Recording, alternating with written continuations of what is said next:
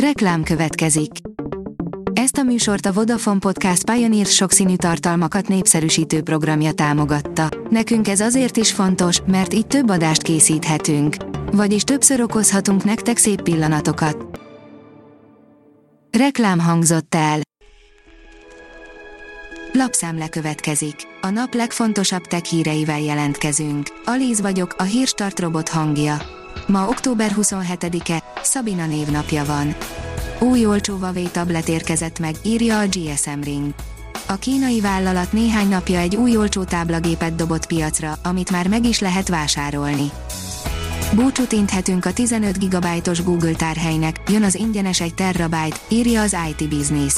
Tudva lévő, hogy minden egyéni Google Workspace fiókhoz 15 GB tárhely tartozik, amelyen a Gmail, a Google Drive és a Google Fotók osztozik.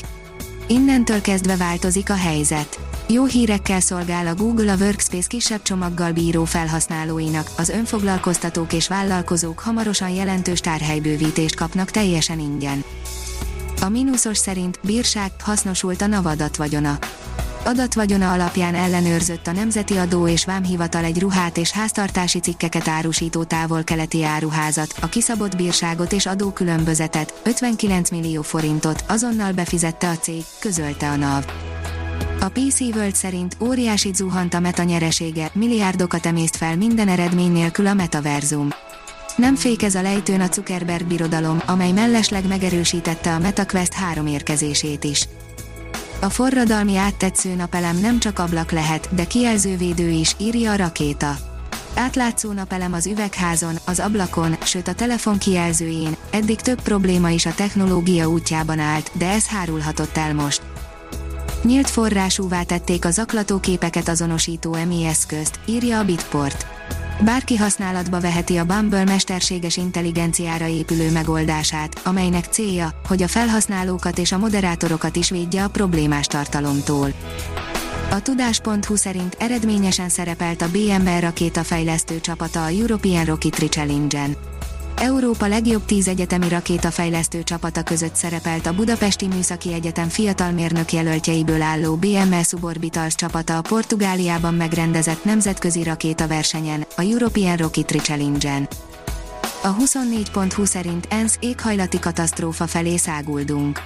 A jelentés szerint a fejlett országok többsége semmibe veszi a klímavédelmi célokat. A Qubit szerint kutatók megállapították, hány évesen érdemes leginkább leszokni a dohányzásról. Több mint félmillió felnőtt egészségügyi adataiból derült ki, hogy azoknál, akik 35 éves korukig leteszik a cigit, hasonló a halálozási arány, mint a soha nem dohányzóknál, de még a 45 éves kor előtti leszokással is 90%-kal csökkenthető a kockázat.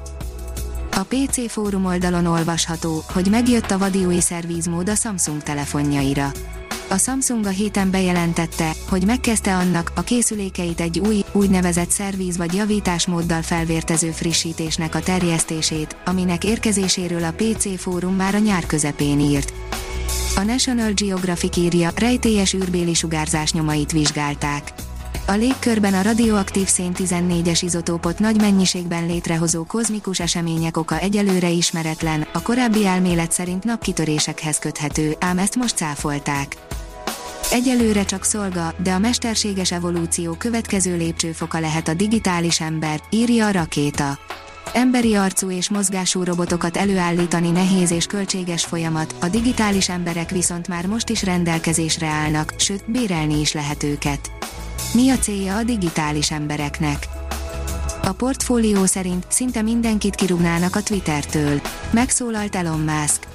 Lapértesülések szerint Elon Musk arra készül, hogy amikor átveszi a Twittert, a cég alkalmazottainak nagy részét elbocsátja.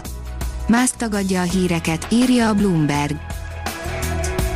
A Hírstart Tech lapszemléjét hallotta.